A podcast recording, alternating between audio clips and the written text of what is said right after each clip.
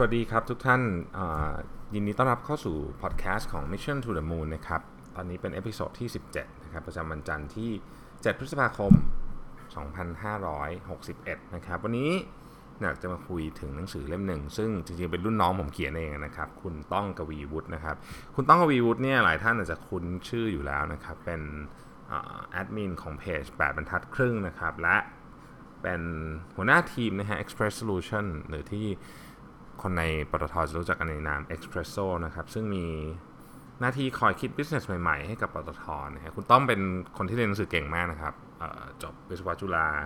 แล้วก็ไปจบ MBA จาก Stanford นะครับ เป็นนักเขียนนะฮะ แล้วก็มีหนังสือหลายเล่มนะครับ มีคอลัมน์เป็นของตัวเองนะครับ แล้วก็เป็นผู้ร่วมก่อตั้ง CU Innovation Hub ด้วยนะครับ และถ้าพูดถึงคุณต้องเนี่ย หลายคนจะนึกถึง Design Thinking คุณต้องมีคอร์ส Design Thinking ซึ่งผมส่งลูกน้องไปเรียนมาหลายคนแล้วเนี่ยนะฮะตัวผมเองก็ไปเรียนแต่ผมผมไปเรียนอีกคอร์สหนึ่งคุณต้องสอนเหมือนกันคอร์สนี้มีผู้หลักผู้ใหญ่ในวงการเยอะมากของบริษัทใหญ่ๆไปเรียนนะครับ ก็เป็นคนหนึ่งที่ ที่ชอบอ่านหนังสือแล้วก็เอาไอเดียจากหนังสือเนี่ยมาประยุกต์ในการทำงานได้จริงนะครับ เป็นคนที่มีความสามารถฉลาดมากนะครับแล้วก็เป็นหนึ่งคนที่ผมชื่นชมนะฮะแล้วก็เชื่อว่าจะเป็นคนรุ่นใหม่ที่จะช่วยกันพัฒนาประเทศทีนี้หนังสือเล่มนี้ก็เป็นงานเล่มหลังๆของคุณต้องแล้วนะฮะซึ่งซึ่งได้สะท้อนวิธีคิดออกมา คือคุณต้องเนี่ยเป็นคนที่ ชื่อเพจก็บอกแล้วนะแปดบรรทัดครึ่งก็คือไม่ต้องการให้ใครอ่านอะไรเยอะนะครับ เพราะฉะนั้นหนังสือคุณต้องเนี่ยก็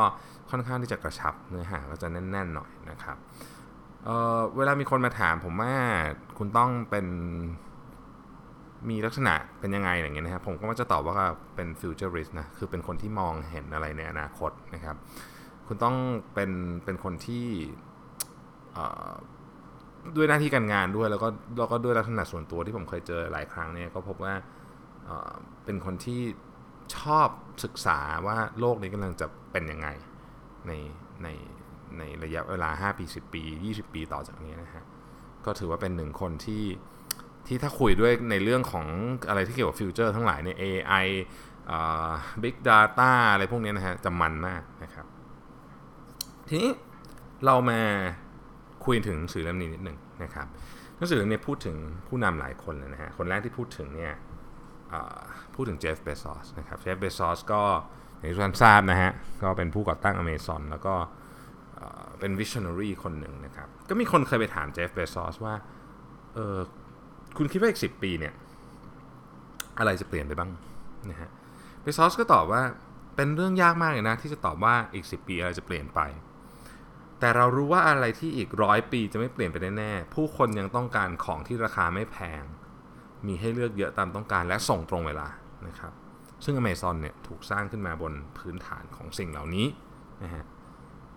เพราะฉะนั้นเนี่ยบางทีที่คุณกำลังคิดจะทำธุรกิจเนี่ยแทนที่จะคิดว่าอะไรจะเปลี่ยนบ้าง ซึ่งเป็นเรื่องที่ยากมากเนี่ยลองถามตัวเองและคนรอบข้างดูซิว่าอะไรที่จะไม่เปลี่ยนนะนี่เป็นการมองในมุมที่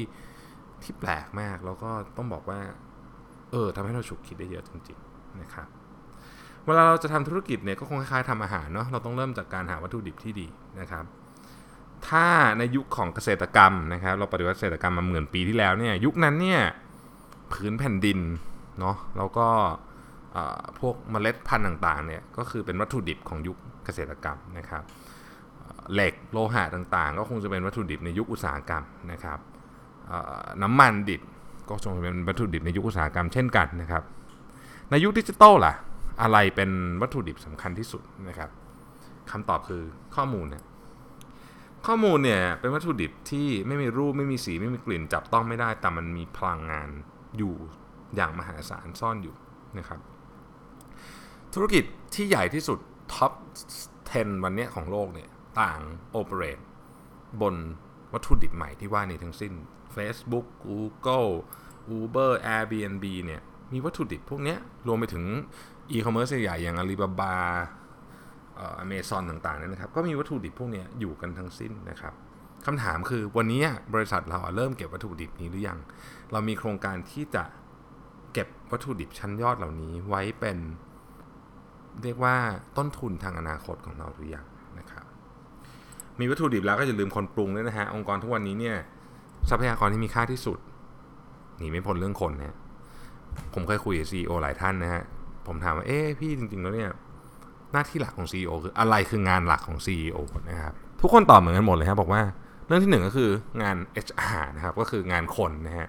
เรื่องที่สองก็คืองานของเงินนะครับก็คือการบริหารจัดการกระแสเงินสดหรือ cash flow นี่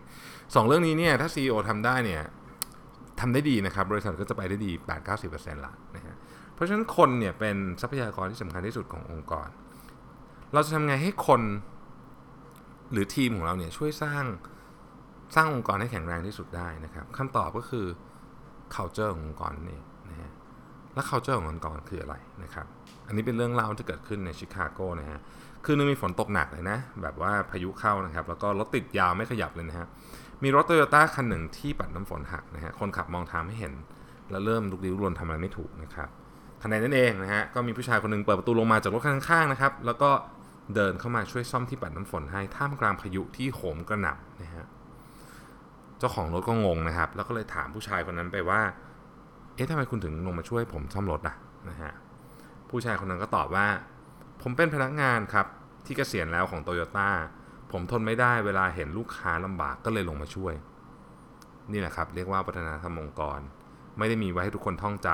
ำแต่เป็นสิ่งที่เราต้องทำทุกเวลาแม้ไม่ใช่เวลาทำงานนะครับ วัฒนธรรมองค์กรเนี่ยจะเกิดขึ้นไม่ได้เลยถ้าไม่มีผู้นำที่ดีนะครับ แซมวอลตันเนี่ยผู้ซึ่งเป็นเจ้าของห้างวอลมาร์ทและเกิดขึ้นเกิดมาจากครอบครัวที่ยากจนมาก แต่สร้างตัวเองขึ้นมาจะเป็นมหาเศรษฐีระดับต้นๆของโลกได้เนี่ยนะฮะทำงานแบบเรียกว่าถึงลูกถึงคนมากครั้งหนึ่งเนี่ยเขาเคยไปประเทศบราซิลนะครับแล้วก็ไปดูห้างที่เป็นห้างคล้ายๆกับวอลมาร์ทเนี่ยนะฮะลงไปคุกเข่าใช้สายวัดวัดขนาดทางเดินฮะ โดนรปภเตะออกมานะฮะเพราะว่าเขาคงผิดกฎห้างเขานะฮะแต่ว่าการกระทำเนี้ยมันก็เป็นตำนานเล่าขานกันนะลูกน้องก็ได้ยินเรื่องนี้นะฮะพอลูกน้องได้ยินเรื่องนี้เนี่ยก็เกิดความคิดว่าเฮ้ยถ้าเกิดเจ้านายยังทุ่มสุดตัวเพื่อศึกษาคู่แข่งขนาดนี้ลูกน้องก็ย่อมเห็นอันนี้เป็นตัวอย่างที่ดีนะครับนี่ก็คือผู้นำที่ดี พอมีผู้นำที่ดีแล้วมีคนที่ดีแล้ววัตถุดิบดีแล้ววิชั่นต้องดีด้วยต้องต้องมองโลกให้เป็นนะครับ เคยมีคนไปถามแจ็คหมาว่า ถ้าบ้านหลังคาคุณรั่วคุณจะซ่อมเมื่อไหร่นะฮะแจ็คหมาผู้ก่อตั้งอาลีบาบาก็บอกว่าจงซ่อมหลังคาในวันที่แดดออกนะฮะตอนเศรษฐกิจไม่ดีเนี่ยผมจะไปกู้เงินมาเก็บไว้ ขอโทษครับ ตอนเศรษฐกิจดีเนี่ยผมจะไปกู้เงินมาเก็บไว้นะฮะพอเศรษฐกิจไม่ดี ผมจะเอาเงินที่กู้มาลงทุนจนหมดหน้าตัก คิดการไกลแบบนี้ส่วนทางกับชาวบ้านนะครับ ไม่แปลกจึงที่อาลีบาบาเนี่ยจะโตวันโตคืนส่วนทางกับเศรษฐกิจของโลกในตอนนี้นะฮะโลก พอเราเห็นโลกมาเยอะเนี่ยเราก็กลับมามองตัวเอง วันนี้เราทำอะไรอยู่ในคอมฟอร์ทโซนเยอะแค่ไหนฮะเรากล้าที่จะเปลี่ยนแปลงตามโลกที่เปลี่ยนเร็วขนาดนี้ได้ยังไงนะครับ เคยได้ยินเรื่องลูกช้างไหมฮะลูกช้างที่เกิดมาในโรงละครสัตว์เนี่ยขาข้างนึงเป็นถูกมัดไว้กับเสานะครับในช่วงแรกเนี่ยช้าง ก็จะพยายามสู้กับเชือกอย่างสุดแรงเพื่ออิสรภาพ เพราะว่าในที่สุดมันสู้แล้วมันก็จะไม่ทางหลุดออกจากไอ้ไอ้ไอ้ไอเชือกนี้ได้นะครับ ผ่านไปไม่กี่สัปดาห์เนี่ยมันก็เริ่มเรียนรู้แหละว่าขอบเขตที่มันเดินไปอยู่มีได้แค่นั้นนะฮะสิ่งที่น่าสนใจคือเมื่อมันโตขึ้นแล้วมีแรงพอที่จะดึงไอ้เชือกเนี่ยขาดได้ง่าย ๆ เนี่ยมันกลับไม่กล้าออกเดินออกไปแม้แต่ก้าวเดียวนะออกไปนอกเขตของมันนะครับ เพราะว่าเชือกเนี่ยมันกลายเป็น psychological bound ไปแล้วนะฮะ คุณคิดว่าสิ่งที่จำกัดอิสระภาพเนี่ยคืออะไรคือเชือกหรือความเคยชินนะฮะเพราะฉะนั้นเรื่องนี้เป็นสิ่งที่น่าสนใจมากมันมีตัวอย่างตัวอย่างหนึ่งซึ่งนักวิทยาศาสตร์ทดลองนะครับ ก็คือมันมีปลาอยู่พันหนึ่งที่ดุร้ายมากชื่อ pike fish นะครับเขาก็เอาปลา pike fish เนี่ยเข้าไปอยู่ในบ่อเลี้ยงปลา พร้อมกับเหยื่อของมันด้วยนะฮะประเด็นก็คือเขาเอากระจกไปกั้นระหว่างปลาเนี่ยกับเหยื่อนะฮะ ไอ้ไพค์ฟิชก็ต้องพุ่งเข้าไปใส่นะครับ จะกินเหยื่อแต่ว่าก็ชนกระจกหลายครั้งนะจนในที่สุดมันก็ยอมนะฮะไม่กินละนะฮะเขาก็ยกกระจกออกฮะ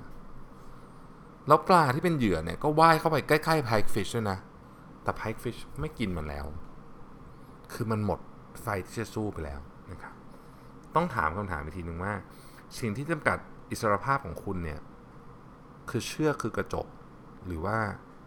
คือความเคยชินกันแน่นะครับ ปิดท้ายด้วยคำถามนี้ฮะคุณอยากพาตัวเองไปไกลแค่ไหนนะฮะเออคุณต้องกวีวุฒิเนี่ยเปรียบเทียบเรื่องนี้ไว้ได้ผมชอบมากเลยนะฮะเพื่อนคุณอ่านหนังสือหนึ่งเล่มขอโทษครับเพื่อนคุณอ่านหนังสือสองเล่ม คุณอ่านหนังสือหนึ่งเล่มเนี่ยคุณจะมีความรู้น้อยกว่าเพื่อนครึ่งหนึ่งสองหารหนึ่งนะแต่เพื่อนคุณอ่านหนังสือหนึ่งเล่ม แต่คุณไม่อ่านเลยนะฮะเป็นหนึ่งหารด้วยศูนย์นะฮะความแตกต่างไม่ใช่หนึ่งเท่าแต่เป็น infinity เลยนะฮะ ประเด็นคือคนที่ทำกับไม่ทำนั้นแตกต่างกันอย่างประมาณไม่ได้นะครับแตกต่างกันอย่างประมาณไม่ได้ การนั่งพูดเฉยๆโดยที่ไม่ลงมือทำเนี่ยมันเท่ากับการอ่านหนังสือศูนย์เล่มอะคือมัน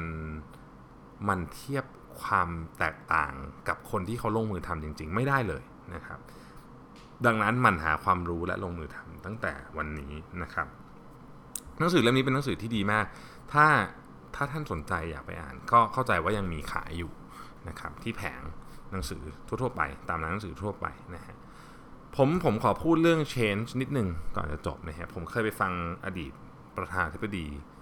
รองประธานาธิบดีอัลกอร์พูดนะในงาน Web Summit เมื่อปีที่แล้วนะครับท่านพูดเกี่ยวกับ context ของโลกร้อนนะฮะท่านบอกว่าการเปลี่ยนแปลงเนี่ยมันจะเกิดขึ้นได้มีอยู่ 3 อย่างเท่านั้นก็คือ 1. เราเรารู้ไหมว่าเราต้องเปลี่ยน คือ คือสถานการณ์มันถึงจุดที่เรารู้ยังเราต้องเปลี่ยนนะครับสองเรามีเครื่องไม้เครื่องมือ เราสามารถเปลี่ยนได้ไหมคือเรามีทรัพยากรพอที่จะเปลี่ยนได้ไหมและสามสำคัญสุดก็คือ แม้ว่าข้อหนึ่งข้อ2เราจะมีพอเนี่ยเราพร้อมที่จะเปลี่ยนหรือเปล่าคือเราพร้อมที่จะก้าวออกจากความเคยชินความสะดวกสบายหรือที่เราชอบเรียกว่าคอมฟอร์ทโซนของเราหรือเปล่าเพราะถ้าเกิดเราไม่พร้อมเนี่ยเรามีทุกอย่างเราทุกอย่างบอกเราว่าต้องเปลี่ยนทรัพยากรที่จะให้เปลี่ยนก็มี แต่ถ้าเราไม่มีวิลลิ่งที่จะเปลี่ยนไม่ยอมทำงานหนักเพื่อที่จะเปลี่ยนเนี่ยมันก็ไม่มีประโยชน์นะครับแล้วเราก็จะถูกโลกเปลี่ยนเรา แล้วเราก็จะเป็นคนที่ล้าหลังออฟโซลีตไปนะฮะก็วันนี้ฝากไว้แค่นี้สั้นๆนะครับ แล้วเดี๋ยวพรุ่งนี้กลับมาพบกันใหม่ในพอดแคสต์ตอนต่อไปนะครับพอดแคสต์ของเราได้รับการสนับสนุนโดยเครื่องสำอางสาสิเพราะความสดใสมีได้ทุกวันขอบคุณและสวัสดีครับ